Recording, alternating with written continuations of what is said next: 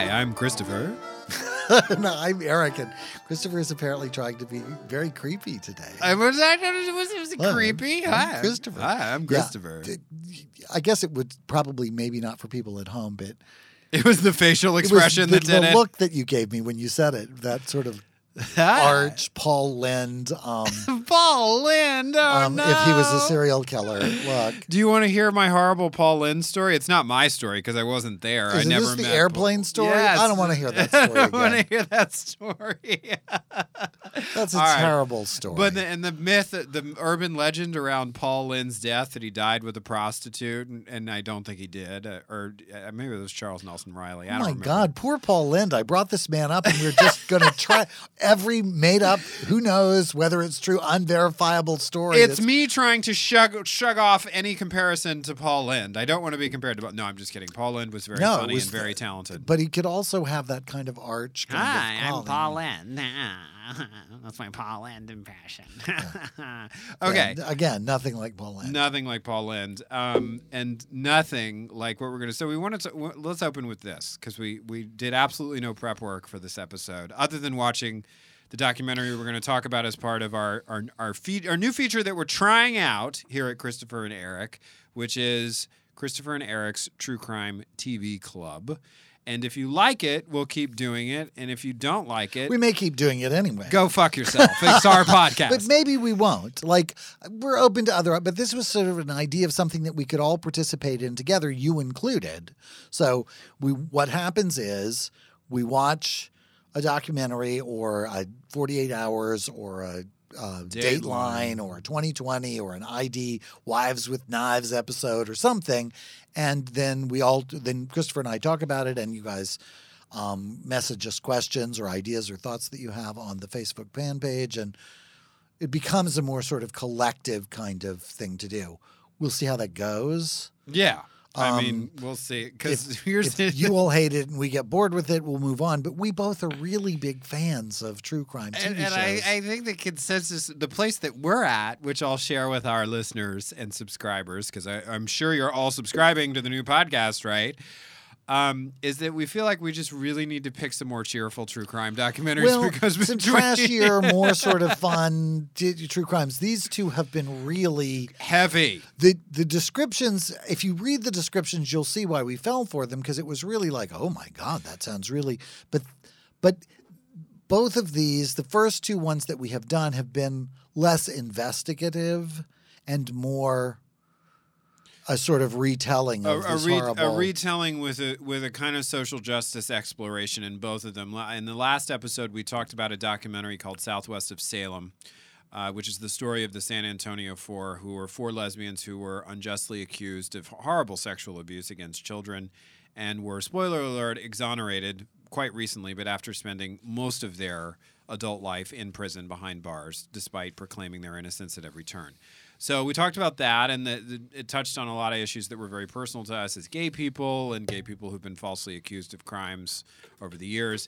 And then what we're going to talk about in this episode, Bayou Blue, is the story of serial killer Ronald Dominique, who raped and murdered 23 men in southeastern Louisiana between the years 1997 and 2006. Obviously, you know, this pulled my attention because uh, we're both from South Louisiana. I had never heard of this case. Some of the murders that were involved in this case happened not long after. Well, I was my family was still there. My mother still lived there. And uh, can you just stop making clicking sounds? I'm kidding because your facial reactions to the noises you're making are like more severe than the actual noises. So I'm having this experience of you dropping shit while I'm trying to talk about horrifying serial killings here at Christopher and Eric. Anyway, I was just teasing. Make all the noises you want. I will. Thank the you. podcast is 50% yours. you can walk away with 50% of this white dining table at any given moment. Thanks so much. Um, I was saying, uh, let me go back to trying to be serious. Um, the killings involved in this story started while I was still in Louisiana a lot of the time, and I never heard about any of them. And and they're they're like two sets of this guy's murders. Uh, some of them happened in Jefferson and Orleans Parish, which are more urban, populated areas. Jefferson Parish is really suburban New Orleans. Right. Um, if you've watched the horror of Katrina unfold on live on national television, God, You- I still can't. saw a lot of helicopter footage of Jefferson Parish. Parts of it were flooded. I think Lakeview, which was very flooded, was is in Jefferson Parish, or maybe it overlaps. So I was shocked that I didn't know anything about about these killings. Um, and so and that it's a gay serial killer and is one of they say one of the most prolific serial killers in history 23 victims raped and murdered um, Just unbelievable. so I don't mean to be glib about it when I say I want more cheerful true crime documentaries because I don't. But there is what you're saying is very valid. There's there's the documentary that invites you in to become like an investigator.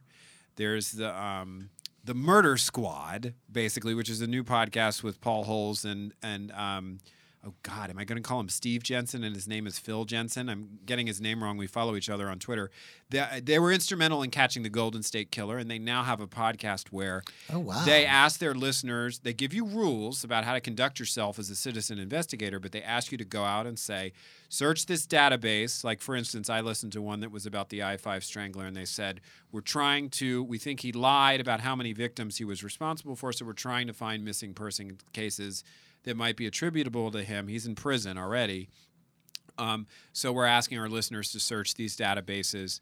Don't name anybody in a public forum. That's not what we do. We work with actual investigators, all that sort of stuff. But then there's the documentary like this one where it's like we're just going to live in it and we're going to live in the injustice because I, I don't want to feed you your response to this, but there was, I think the documentary didn't land too hard on why we don't know about this case or why a lot of us don't know about this case, but I think it's pretty obvious, which is the men were incredibly poor and largely black. Almost all the victims were black and incredibly impoverished and from very rural, um, cash strapped parts of a state that's got a lot of economic problems, as we know. Although, I think one of the things that they did do that I thought was interesting, and I know we're kind of getting we're ahead of ourselves, but spoiler alert: we already told you who the murderer is. Uh, it's, Um, it's in the synopsis right, on IMDb. it's- that's yeah. not. It's not one of those kinds of um, documentaries. Um, some of the families disputed those descriptions of the like they were saying the reason that this wasn't covered was that a lot of these people were homeless and they were saying this was their family member they were not homeless Yeah. like so i think poor yes rural and gay hmm i don't think that necessarily Also, the lot of- victims weren't gay Right. The killer was gay, the but killer there was, gay but dispute about which victims were gay. And I mean, you have those moments where family members say, oh, absolutely, he would never do anything gay. And it's like, that may be true. Also, people who have secret lives keep them secret sometimes, you know, it's and you really find out being on the die. down low is being on the down low, Yeah. and that can have its be on its own risk. But yeah, the, whatever the reason, it is astonishing that a serial killer responsible for the rape and murder of 23 victims is not something that we all know about. Right. They, they, one of the reporters who they interviewed in the case, who was, I guess, on a local paper or more Yeah, local the- paper, the Houma they, newspaper, yeah. They, they said this is, you know, they contacted the New York Times and said, look, this is the here's the story, and the Times wasn't interested. They said it's a regional story. Yeah, A and he was like, what does story. that mean? Uh, 23 victims, Yeah. a serial killer. Yeah, I guess regional so. Was Charles Manson a regional story? I mean, and I and it think was fewer victims. Some of it may just I, I, a lot. I do think it comes down to who you kill in terms of media coverage. I think Guess if you're so. killing a lot of pretty young blonde white women, you your serial killer profile goes up in the eyes of the media. And I think these were mostly black men, and some of them were gay. And I think for some reason in that moment, you know, I'm I'm going to check the year. Yeah, there was the the case of the was it, the Green River. The Green River Killer. Yeah, and that was that was kind of eventually got a sort of national profile, but it was a long time because it was prostitutes. He was- right, was and I I people think who were not who were marginalized by society to begin with, and so the fact that they were missing was mm, Well, you know, there's an interesting I I think it's interesting. I should stop saying things are interesting that other people might not Right. find interesting. There's been an evolution in how we view sex work in this country, which I think has changed the way the Green River Killer has talked about. That there, there's almost like an attempt to, like people who feel that Vietnam veterans were treated poorly now feel they want to do right by all veterans, regardless of how they feel about the war they were sent to fight in. Okay, there's a, there's in the true crime community, it feels like there's a new desire to stop denigrating sex workers by talking about them as marginalized people, and so we're a lot of people are revisiting those cases. The um, amazing women over at My Favorite Murder, Karen in Georgia, uh, did an episode where they talked about how these cases, the discussion of them, but also the investigation of them, was really affected by a view of uh, sex workers as second class citizens and really deserving it. And they sort of started to change the conversation in a way that I personally support. But I, I think that that is happening now for women who are sex workers. And there's particularly, there can be a kind of paternal vibe where um, male cops, when they're interviewed, can get really invested in the lost girl aspect, if you Yeah. will, that they're seeing. But men, I think we still have trouble seeing men as victims in this country. I think we still have, I think a lot of the, and I don't mean to derail this and turn it into a conversation about the Michael Jackson case, but a lot of the difficulty, the difficulty of that jury years ago in convicting in the in the major case was it was a male victim. And I remember feeling at the time, we're not thinking of young boys in the same way that we think of young women. Well, there's my favorite example is always that I, I can't take credit for it. I think it was a reporter with the LA Times who said that if it was the Menendez sisters and not the Menendez brothers, that there would be a statue of them in Beverly Hills and they Yeah. would be married and living their lives and comfortable and not in prison Yeah. for murdering the the parents who molested and, and tortured them through their, their childhood. I, Mm-hmm. I still think that is one of the most astonishing um, verdicts ever. I, I, they did kill them. I, I don't think that's in dispute, but like, God. Well, I mean, and the thing, again, the Menendez brothers trial, the thing, if you don't know, if you aren't familiar with the case, there were two trials, right? The first trial was a mistrial. I- Am I correct in that? I didn't do a lot of I- homework on Menendez because I didn't know. We're it not talking about it today. I can't remember, but they were, but it, they were uh, uh, not convicted, whatever the case was, for whatever reason. But they included Yes. the information about the fact that they were being um, raped and and uh, sexually abused by their father. And the testimony, if you watch it today, is very difficult not to believe. Like if it is a performance, it is a They are Oscar-worthy Award-winning performance. They're performance. they're sobbing and shuddering, uh, shuddering, excuse me, and describing it in detail. In the second trial, all of that was you excluded, as you just said, and. Uh, then they just murdered their parents, which Yeah. is still true. I mean, Right. it's true in both trials, but if you leave out the fact that their parents, they were actually in fear that their parents might kill them, Right. Because they might reveal that they were complicit in this um, ongoing sexual abuse of these children. Like, I don't know that that's even a rational thought, but who's expecting that of children who have been subjected to that? And the fact that those two young men are still in prison, I just think is really astonishing. And I think it plays into the the fact that you, as you say, that that yeah, there is a there is definitely seeing men as victims in our culture is is more challenging to us because we have an expectation of um, of men not being that. I, I think men are sometimes maybe even more reluctant to report crimes that they've been subjected to because they don't see themselves as victims. I know I've had some of those experiences myself.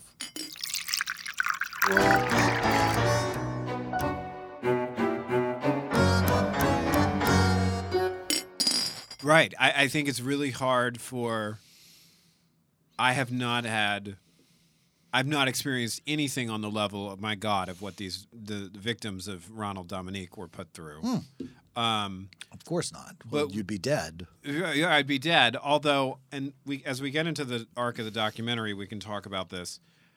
I was a little confused about the one who got away. I was a little confused. The one who eventually they they interview a guy who, or it didn't progress with him. Right? He was the he was the parolee who had to report to the parole officer, and he told a story. This It's guy ultimately the me a- to catching Yeah. the guy. I was I, that that I, I lost the thread with him because I think he was so upset.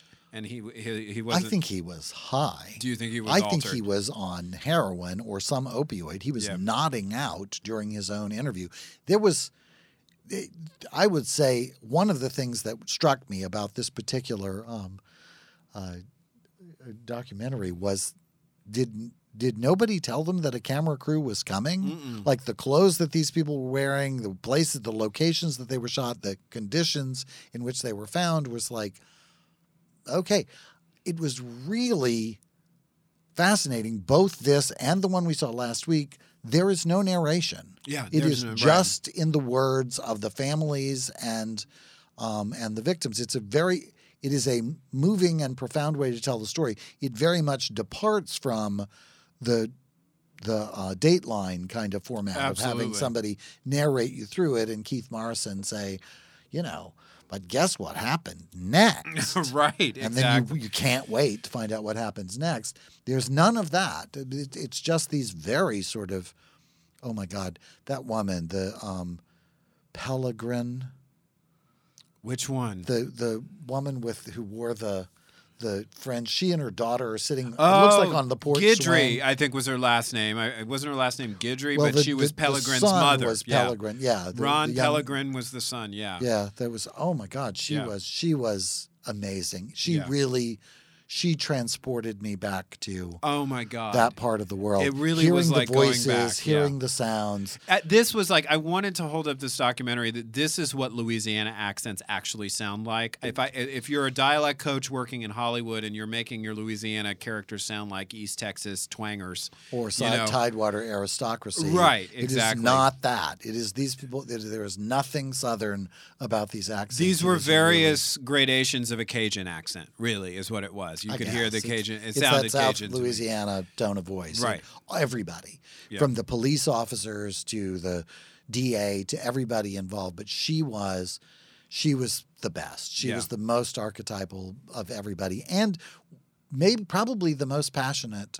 Yeah. um, person that they interviewed. I, anyway, I suppose we should sort of get into the story. One of Well, the things we, we want to try and do with this is if you haven't seen it, we want to kind of talk our way through it so that you get a sense of what um, of what of the story that we're talking about. Right. But we hope you have so that you have opinions of your own. And Mm-hmm. we hope that next time we do this, there'll actually be um, they'll actually be your contributions Yeah, absolutely. to be included in We the, have a Facebook page. This is the Dinner Party Show's Facebook page. If you're familiar with our other show, um, and that is where we solicit your opinions and your comments and your thoughts, and we will be posting every new episode that we do here. So And at the end of tonight's episode, or today's episode, Today's- or we're this not- afternoon's we're not episode, live anymore. Whatever. um, we uh, we will have details of what the next True Crime TV Club uh, episode will be about, so that you'll have the chance to um, watch along with to us. actually watch. We've Yeah. done these first two ones sort of as an experiment, so that you can see. So you really didn't get the chance to participate, so.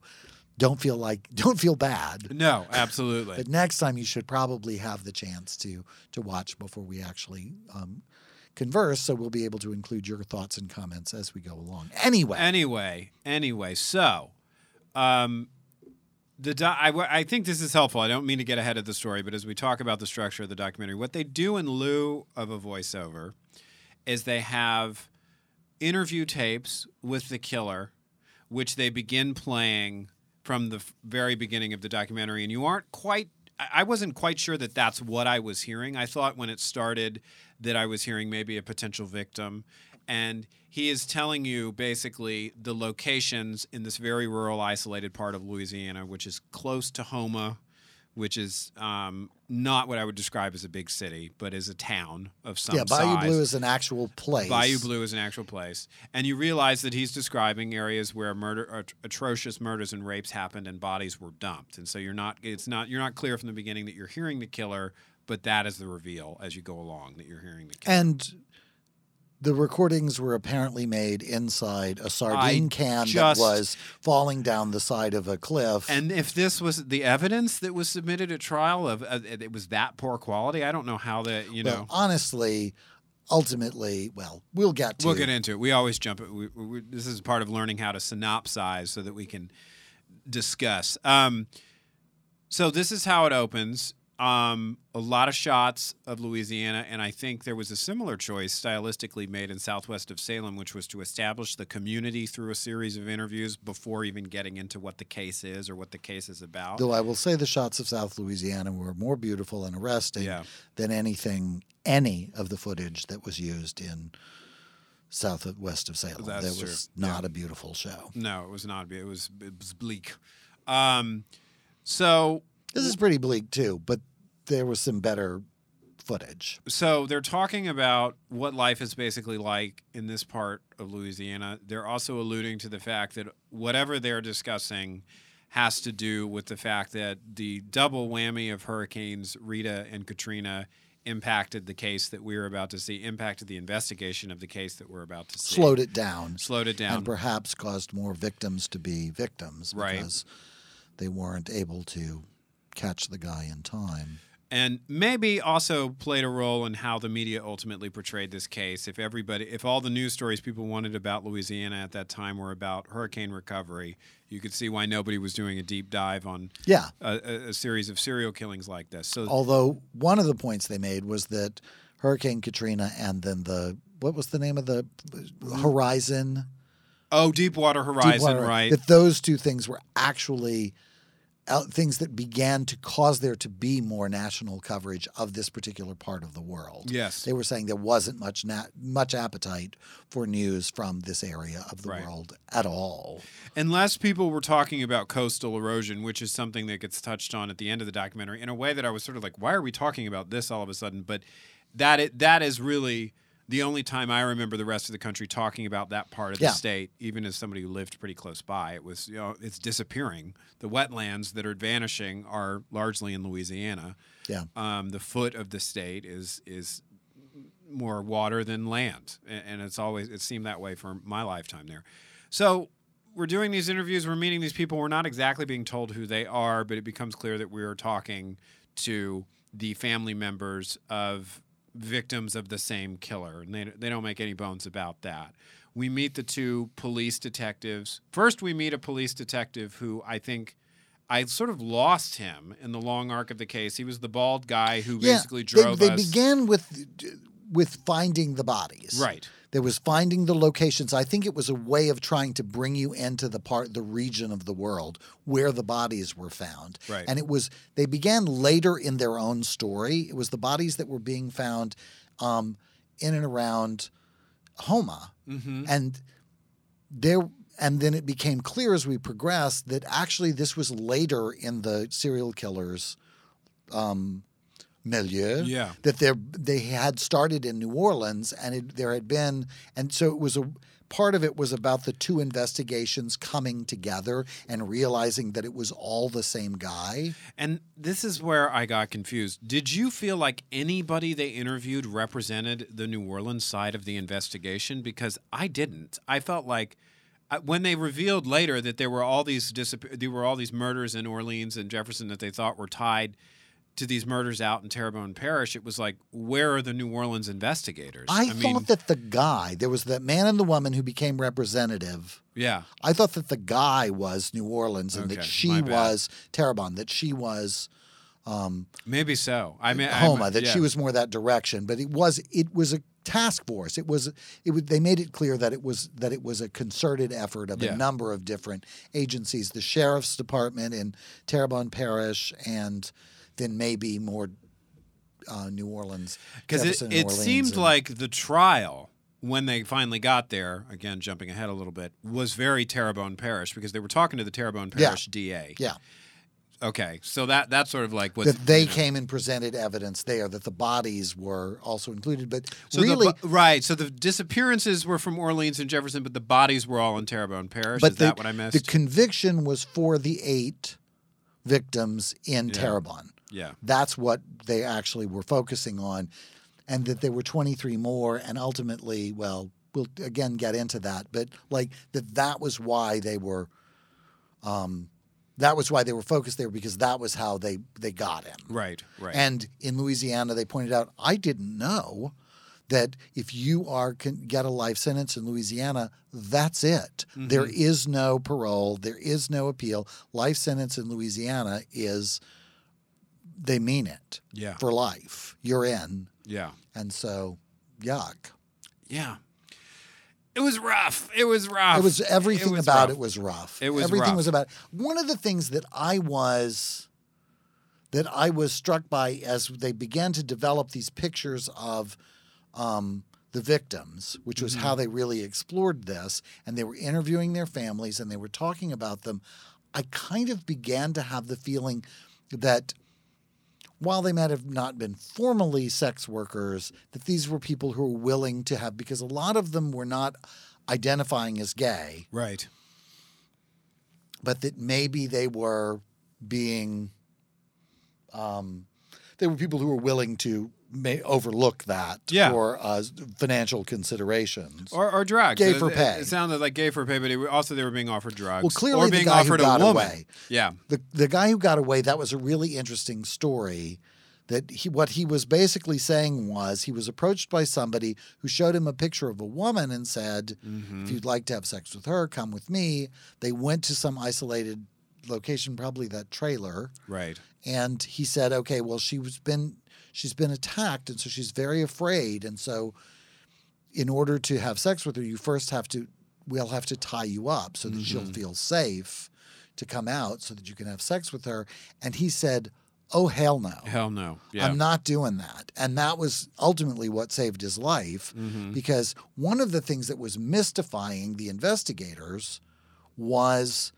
how this person was able to overpower all of these people who he killed. It was they were not, you know, a bunch of uh, lightweights. This No. was some substantial men um, who were being uh, raped and murdered, and they they were being they were astonished that they were able to that whoever this was was able to get the drop on them in such Yeah. a way that he could do this, and and it was apparently a series of different. there wasn't one particular way. It mm-hmm. began to evolve as they began to tell the story that there were a number of different ways, and one of them was this strange sort of approach to straight men who, through, would you like to have sex with this woman? She Right. would, but she's afraid, and you have to consent to being tied up. And, and, was- and then the, the how do you fall for that? I even- you think you have to be so drunk already. I mean, that was the thing too. Like you must have targeted people who were pretty intoxicated to begin with, who would think that was a good idea, and also maybe be and then easier they to overpower. juxtaposed it with the,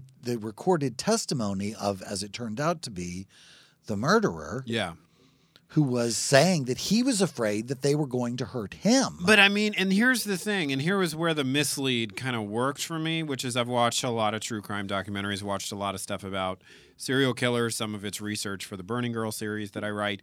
Um, I don't remember a serial killer breaking down and blubbering quite the way this guy did. Like I don't, I, they usually reach a point of sort of acquiescence, but also they can get to a place of arrogance and pride as they describe their accomplishments. But this guy was blubbering miserably while admitting to and describing the details of these crimes, which allowed the filmmakers to trick me into believing I was hearing an interview with a victim when it first began. Well, he, I think, saw himself as a victim in many I ways. It was a very yeah. strange sort of justified kind of. Um, he was a he was a serial killer, but from crimes of opportunity more Mm-hmm. than from some sort of insidious. We have the the tendency to depict the sort of Hannibal Lecter Yes. world of serial killers, and I think maybe that's not as true as as No. uh, crime fiction would um, would like us to be believe. They're just criminals, and they're not necessarily geniuses or clever or anything else. They just have managed to um, slip between the cracks. I, I don't know. I I think it it it forms uh, an interesting sort of point of departure for this particular um, serial killer story.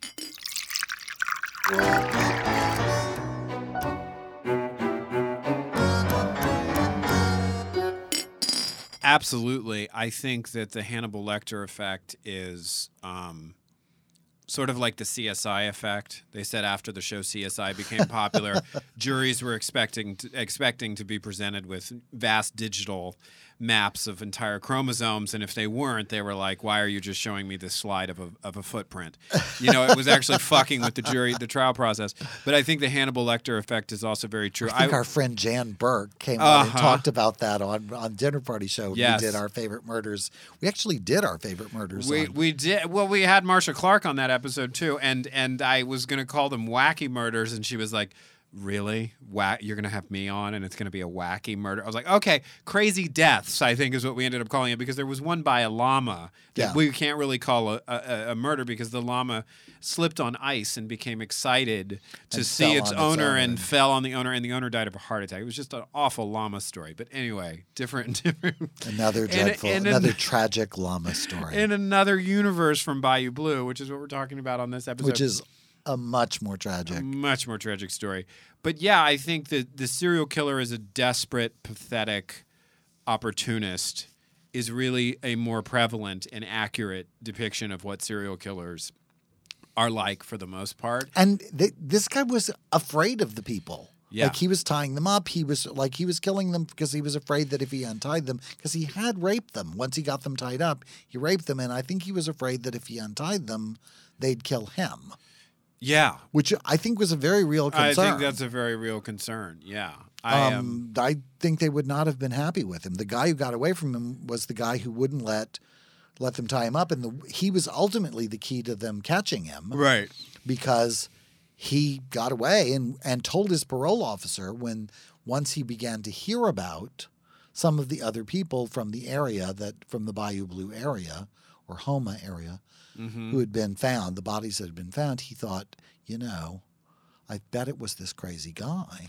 And I, I, this part of the documentary that chilled me to the bone was their description of one. I think it was the two cops went to the um, one of the dump sites. Like there was a little area where he would go, and there was a mini storage facility, a church, which very great, um, and just nothing else around it. And they said if he got you here, nobody could hear you scream. But if you were just a little ways over, they could probably hear you scream in town. So he, you yeah, know, as they a- said it's two miles. Yeah. Like the two miles and you're in this incredibly isolated place, and two miles away, everybody in town would have heard you because you'd have been right on Main Street. Yeah. been right by the police station. Yeah, that was chilling. I will say the other thing that leaped out at me, this is like a side note, is the evident discomfort of the male police officer when he was trying to not to characterize the sexual orientation of the victims. And it's a new phrasing that you hear people use where he's like, I, I didn't know if they were gay or bi or whatever. It's that whatever that sneaks in at the end that makes it sound like in their head they want to say gay or bi or stupid drag queen. I don't know. I don't care. Whatever you want to do in the privacy of your own. It just it makes my skin crawl just a little bit. I missed that Gay one. or I just remember him use, his use of of describing people as bisexual. Mm-hmm. Like I didn't. It wasn't clear to us whether or not these people were bisexual or not. I Yeah. remember him saying that and thinking, okay, well, I guess we can go with that. But it was. I don't think it was clear that a lot of them identified as gay. There was the one where they interviewed his grandmother. And I guess it was his mom. I'm not sure. I don't They think so. I like think they it were was going to have a fight with each other. Yeah, Um, during those were, that was were the two people who went to the cemetery. Yeah. And that which that was, another with yeah. the dog. That And was no another headstone. strange. Like, why are we going to the cemetery? It was a Yeah. very strange sort of discussion. But one of the things that they raised, one of the points that the grandmother raised was, it had only been a day. How was there? No meat on his bones. How he was, was he in this state when they found him already? Um, Mm-hmm. Why? How was he this degraded Mm. by the time they got to him? She was. There was some real questions raised by um, the, the the victims' families. They were not as happy as you would think. They were delighted with. Um, there was there was a real division between Yeah, um, the the two groups over whether or not um, he should get a life sentence or whether or not he should get the death penalty. the death penalty. But again, we we advance to Well, really, look, there's not much. I don't, I don't mean to diminish the documentary, but what the documentary does is it basically takes you through the discovery of these bodies, the knowledge that there's a killer out there, and then the apprehension of the killer happens pretty damn quickly. And you reveal that the interview you've been hearing is, in fact, Ronald Dominique. Although, to be fair, crimes. it was not all that quickly in real time. He was a killer for years. Right. I mean, quickly in the course of the But in the, course of the documentary, Yeah. they identify him fairly rapidly through this the testimony of this guy who got away, and then they they bring him in. How did they? God, I'm trying. That's the part I'm trying to remember. See, for me, it, it felt like the new. dragged out to the, the right. car. He had a quote unquote heart attack the day before and so needed to be assisted. And it looked like from, well, the cops had these expressions on their faces of like, we have to play along with the charade because if we don't, we'll be seen to be abusing this suspect. And so we're going to be as compassionate and considerate as we can appear to be while the cameras are rolling. But we really think this guy fucking did it. And we don't, we don't we're tired of helping him as he limps along out of the police station. Um, that happened. It seemed like I- I know I keep going back to this. It seemed like there was a New Orleans piece missing because in the in the structure of the documentary, they go to New Orleans and they go, "Oh, we've had these disappearances in New Orleans," and then we hear his interview, and he's visiting a lot of bars that I used to go to very frequently, which freaked me the fuck Yeah. out. I will say there was one bar that I didn't go to that frequently, which is the one they held on the longest, which I, I just, they didn't show the name, but it used to be called Rawhide. I don't know if it is anymore, and it has a golden pole Yeah. in the middle of it and these swinging red doors. And if the windows were blacked out, and it was one of those places where if you passed through those front doors, it was sort of an anything goes situation. It was very dark inside, and people just sort of went in to see what would happen. And so that completely creeped me out when I saw that on there. And um, again, my shock Yeah, that was if one of the first bodies. He was describing the you're you're get you're seeing this as he's describing his encounter with one of his victims and where he dumped the body, but Right. he's describing it in terms of being afraid and killing the guy because he was afraid that the guy of the guy hurting him. It's almost like in his own twisted mind, he thought, I'm justified in doing this because this is the only way I can have sex and they will hurt me or right it was like he saw himself we're getting back to that idea that he saw himself as a victim Absolutely. i have to tie them up to protect myself and then i have to kill them or else they're going to kill me it, it, it, god it just oh my god well, it was, you know, like Yeah. it was a really twisted story, and he was really a twisted little man, and really you could see why he had to tie them up when they when once they revealed He who was is. not a he formidable was guy. not formidable at all, and it was astonishing to me that he was able to talk anybody into anything. yeah Um, it it it kind of illustrated how degraded and perhaps ignorant his victims actually Yeah. were. and I, I just think heavily intoxicated. Like I just I think that's part of it too. But at the end of it, again, we're bouncing all over the place. But at the end of it, they show a board. I think for the first time of all the people who are believed to be his victims, and it's it's a giant poster board with just these uh, tiles of faces going down the. Yeah. And it's like, oh my god, all of those fucking. Now, this is the thing. I, I think you don't need to be really even a true crime aficionado to be in touch with this fact, but there is endless speculation about whether or not apprehended serial killers underreport or overreport their victim count. Because if they've been a successful serial killer, I'm putting that word in terrible blood dripping air quotes, um, they've hidden a lot of bodies in their time. And so, like, I know, for instance, I recently listened to an episode of The Murder Squad with Paul Holes and Phil Jensen, and they were talking about the I 5 Strangler. And the thing with the I 5 Strangler, who was a serial killer who operated here in California, is they are very concerned that he has underreported the number of people that he's killed. And they have actually tasked their listeners with going out and searching Right. databases of whatever, you know. And then they have serial killers. They have this one guy, his name escapes me, who is just confessing to, he's confessed to something like 900 killings. And they don't think it's possible he was guilty of all of them. And that some of them do it for attention because if they're, if they're in prison and they say, I've got more to talk about, they may not get a reduced sentence, but they've got cops flying in from all over to come visit them, and it can be an ego trip or whatever. So I'm curious. I didn't really walk away from Bayou Blue with a sense of whether or not they really believe firmly that all of these are his victims. It seems like the filmmakers do, which is why they showed that poster Well, the thing that they seemed to have in common was the fact that they was the was the way that he doesn't hide the bodies; he just dumps them.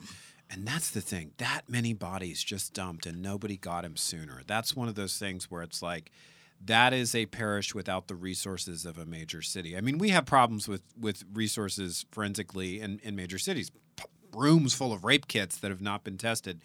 But that is to me that is a heartbreaking aspect of that you can just dump bodies like that in the swamp for Well, that and, long. And the families being interviewed were not as convinced as everybody else was. Like the the, the grandmother mm-hmm. was like, I don't understand this with my son. Like none of the things that you're describing here Right. describe this young man.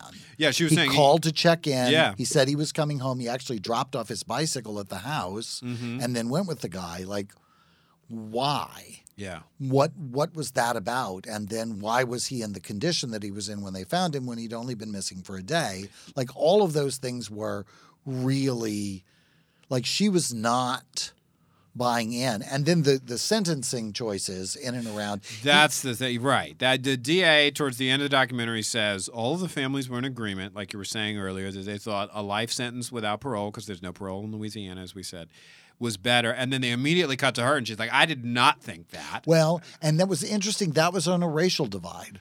Yeah. The, the white Was it? the white mother, the Mhm. my favorite, Mrs. Yeah. Filigran or whatever her name was. Um, uh, but yeah, she was the one who was she wanted him killed. She wanted the death penalty, whereas the black families and most of the victims were black. There was also Landry Watkins. Am I getting his name correctly? Whose brother was a victim. Right. He did not want the No, death penalty. and the and the father. Um, I can't remember that guy at all. The the father who was being interviewed at work. yes, I remember. um, was also not in favor. And and he said, I thought he described it the best. He said because he would suffer worse. yeah. Like I want him to suffer for a long time. Mhm. And that was when they revealed that Louisiana's um, life sentence is they mean it. Yeah. It's for life. There is no parole for a life sentence, um, Mm. which I again found. Wow, good old Napoleonic code. I mean to tell you. Louisiana's legal system, but I it was the ruralness of it, it was the poverty of it, Mm-hmm. um, and it was you know in the midst of all of that other natural disasters and everything else, it got delayed over a long period of time. But he did apparently at least to the eight killings that they nailed him for, like those were the con- the killings that he confessed to. Right. He ultimately allocuted, isn't that the Is that the word? I like don't know. I think that was why the quality of the recordings didn't matter because he basically said I did it mm-hmm. and the, that was the the white mother, the Mm-hmm. whatever Landry or whatever her name turns out to have been. Um, she was saying that she thought he had the, he'd gotten some deal that he wasn't suffering. Oh Um, yes, the privileges. Is, yeah, I think she mentioned in him having- exchange for confessing Yeah. to the crimes, so that they could you know have an easy time at trial. What privileges do you get in At Angola? Angola, I mean, like I was- Angola is one of the most. We grew up with the, the word Angola could strike fear She your heart. She wanted it's to like see him die. Parchman in Mississippi, same Parchman She in wanted Angola. to watch him die. like San that was what she yeah. wanted. It had nothing to do with. There are no privileges of being. There are no there are no privileges in at Angola. Angola. I There's don't think not so. a VIP wing. Yeah, no. and and they that's one of the things that the the DA said it was not going to be an easy life no. for this guy at his age and his health and given everything else in Angola yeah. for the remainder of his days. They did not reveal much in the way of which I thought was interesting. I thought surely he's dead by now or whatever. No interview. He, no he does not get nothing, interviewed. Nothing about about him or Yeah. anything else. He was I have to say, the tapes and then he's in prison. There was no there was no font at the end saying he's currently serving his days out at Angola. There was nothing. I they didn't think- say anything else about him. there's an aspect of that that I like because like the the other side of the Hannibal Lecter effect is the glorification of the serial killer as a figure of mystery and mystique. And I'm not really excited about that. Yeah. And I like that the I like it when the focus is on the victims. Anne Rule, who kind of I don't know if she's the inventor of the true crime book, but she was certainly a pioneer in the 70s and the 80s. Um, would write whole books about crimes and focus almost exclusively on the victims. She wouldn't want to because she was afraid of this. She said we are we are mystifying and going into the head of the serial killer and trying to make them like us. We're doing things to the serial killer that are not necessarily based in accuracy and truth, and they can have a a deleterious effect on um, how we conceive victims and perpetrators.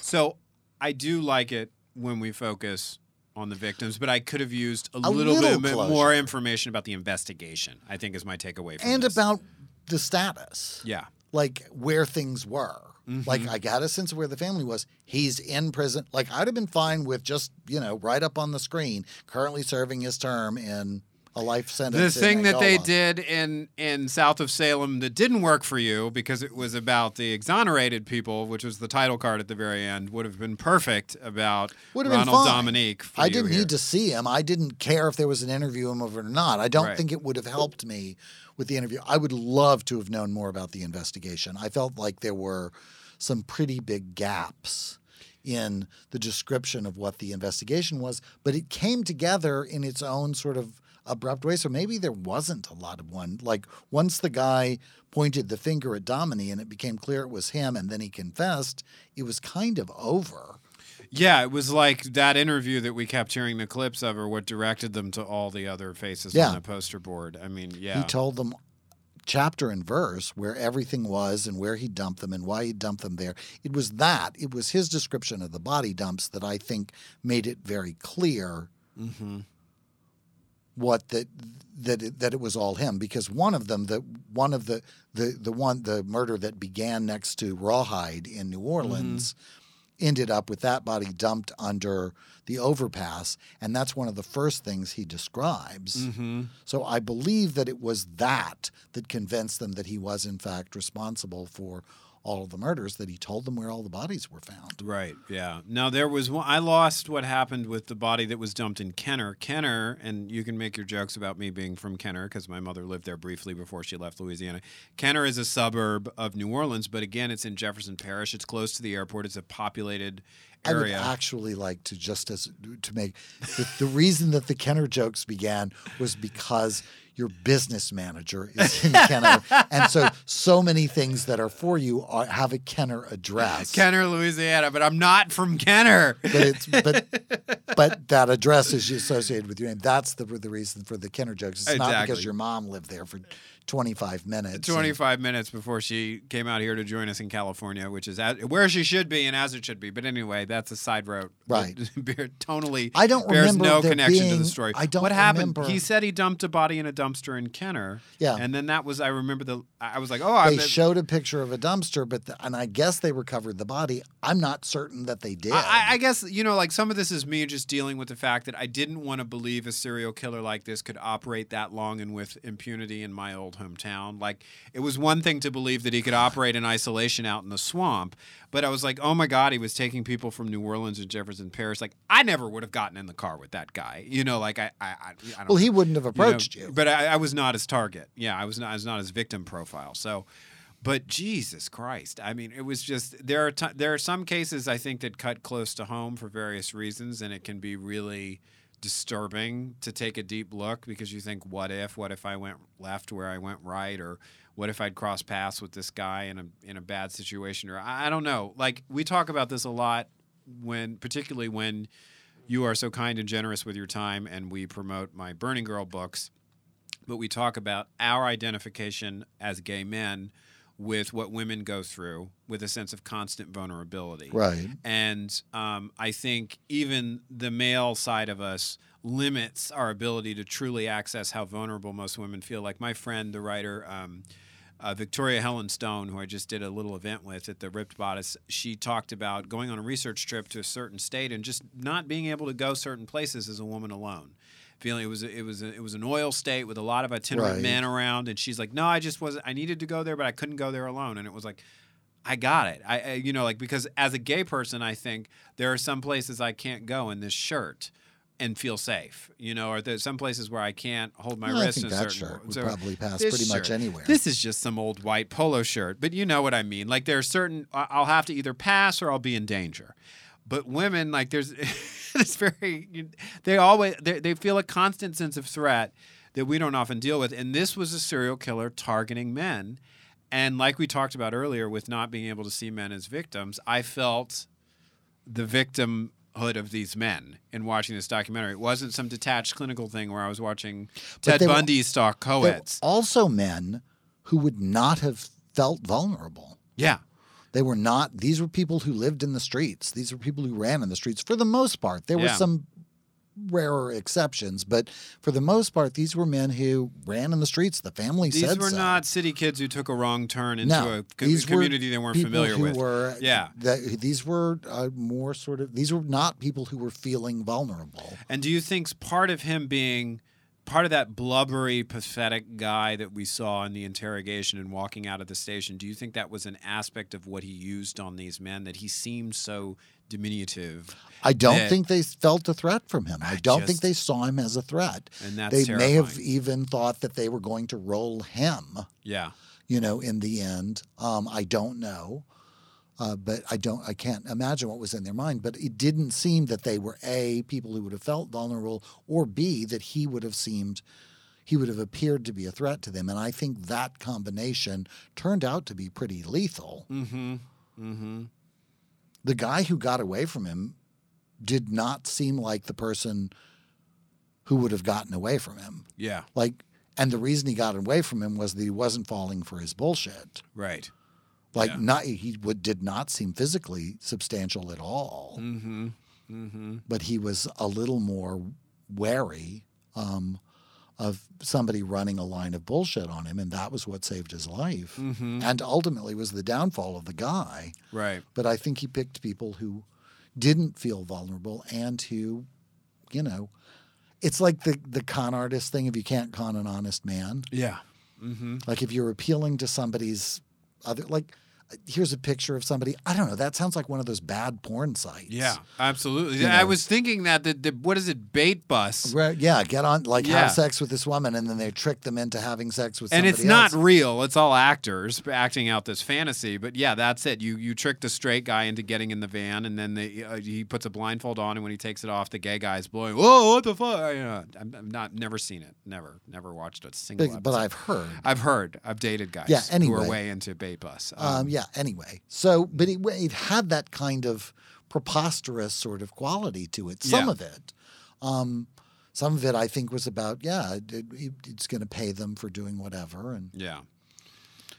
Okay. So back to back deep dives into everything that's wrong with America.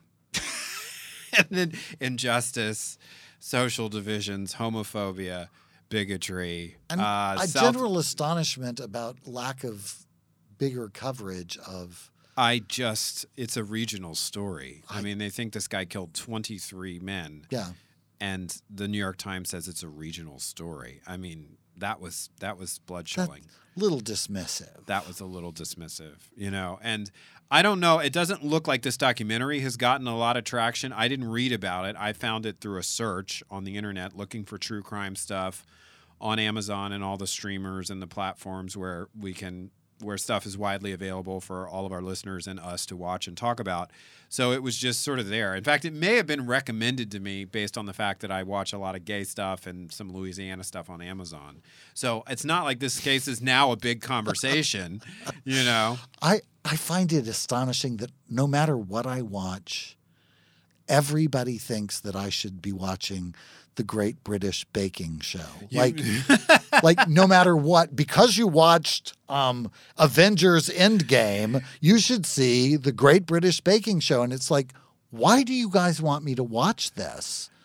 Uh, well, you love British stuff, and that's it. But that's it. That's where it ends. but oftentimes the connections are not based on that. Like it's I- like I look, don't here, see eh, I'm gonna whatever. I'm gonna However, say they this- found you. We wound up watching we wound up watching Bayou Blue. very dark show because I put it on the spreadsheet. So for our next episode, we're gonna. I'm not gonna say we're trying for lighter because it's still true crime TV club. It's still murder. We're trying for more of a mystery, where a sense of like it will be presented in such a way that we as audience members will be invited to come up with conclusions and deductions and theories and all that sort of stuff. And then by the end of the hour and a half, so we're going to do an episode of 2020.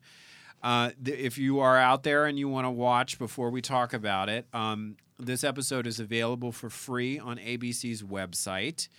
Um, I, I the web link is too long for me to read. We'll post it on our Facebook page. But if you go to abcgo.com, that's really where you can see a lot of ABC stuff. You have to watch commercials if you watch it on the website.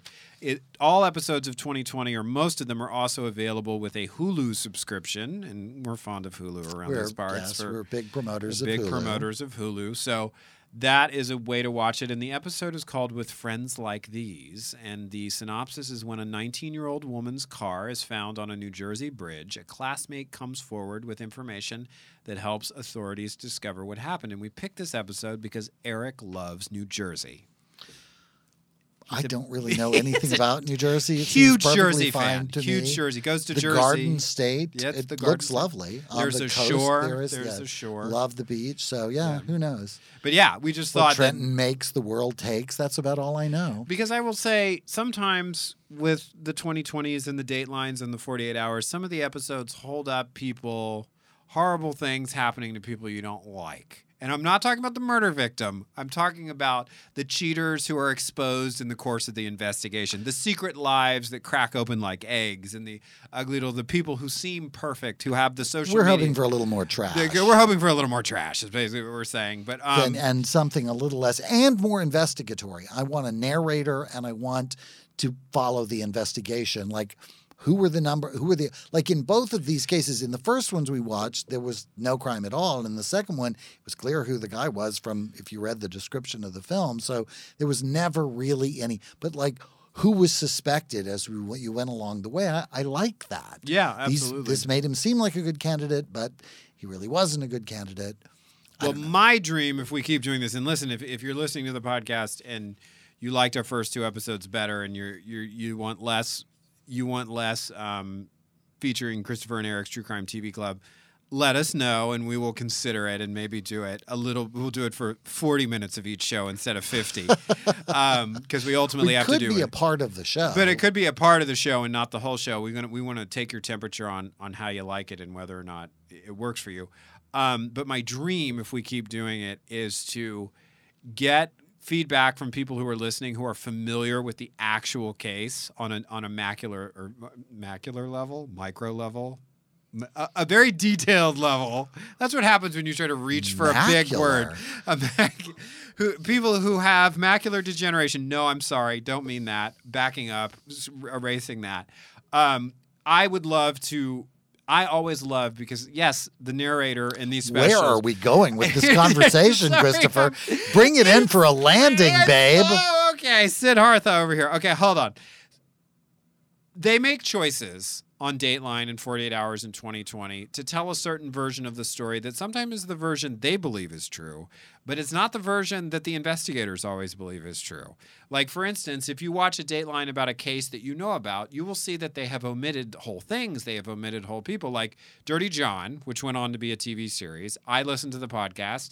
I watched the Dateline episode, which had to condense everything down to an hour, and I'm like, where is the older sister who first became suspicious of Dirty John? Why is she not being interviewed? Why is she not appearing in this podcast?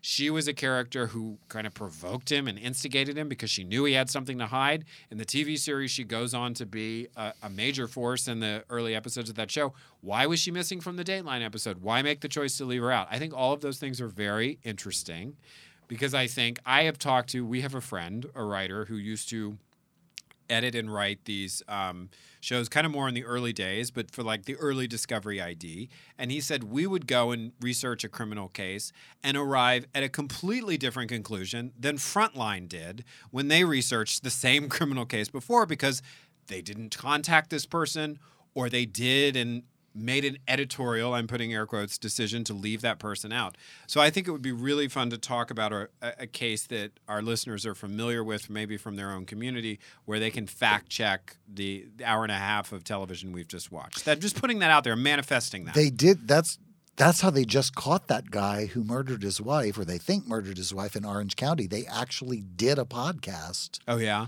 because the the trail had kind of gone cold, and so they did a podcast asking for people, yeah, talking about the case and asking for information from people, and they caught him. that's great. That's great. Citizens, citizens on whatever. I'm, I'm gonna. I keep forgetting to tell you this, so I'm gonna. I'm gonna wedge it into our podcast. The Citizen app. Are you familiar with the Citizen app? I'm not. Okay, well, rather than calling me on the phone and asking me to go check Twitter when you hear a siren, which I'm happy to do, but I'm trying to use Twitter less in general, there's an app called Citizen that will tell you it has your location and then red dots on a map around you where there is police activity that's gone down in like the last, I don't know, 24 to 48 hours. You can basically find out what's that siren about or why why is that helicopter circling, which is the thing that happens here in LA. Throwing that out there also for our It's listeners. a problem here because there's so much that goes on. Almost they, you know, only so much of it can make the news. Absolutely, absolutely. All right. Well, that was that was a So next time next time. It's a 2020 episode with friends like this, with friends like these. these, Um, if you go to the ABC website, you got to sc- and to the t- their page for 2020, you got to scroll down a little bit. It's like three or four rows down. Um, it's a fairly recent episode. It's also available on Hulu if you have a subscription. Um, 2020 is available there. or get a subscription, Or get a subscription because why not? And you know who knows? Maybe Who one day there'll be other shows. on There there might be see. another show on there soon. We'll see. We'll see. We'll see. Anyway, you have listened to another episode of Christopher and Eric. I'm Christopher, And I'm Eric and we are Christopher. and Eric. We do it different every time. And We're beta testing. We're gonna have to work this out. We're beta testing. We're gonna have to rehearse this like 30 times. We're gonna go argue about it over dinner. We're gonna argue. I am hungry. I am too. I'm hungry. All right. But Brandon's got to fix my remote first. All right. Too many personal details. The tea is kicking in. Until our next episode, I'm Christopher. And I'm Eric. Thanks for listening.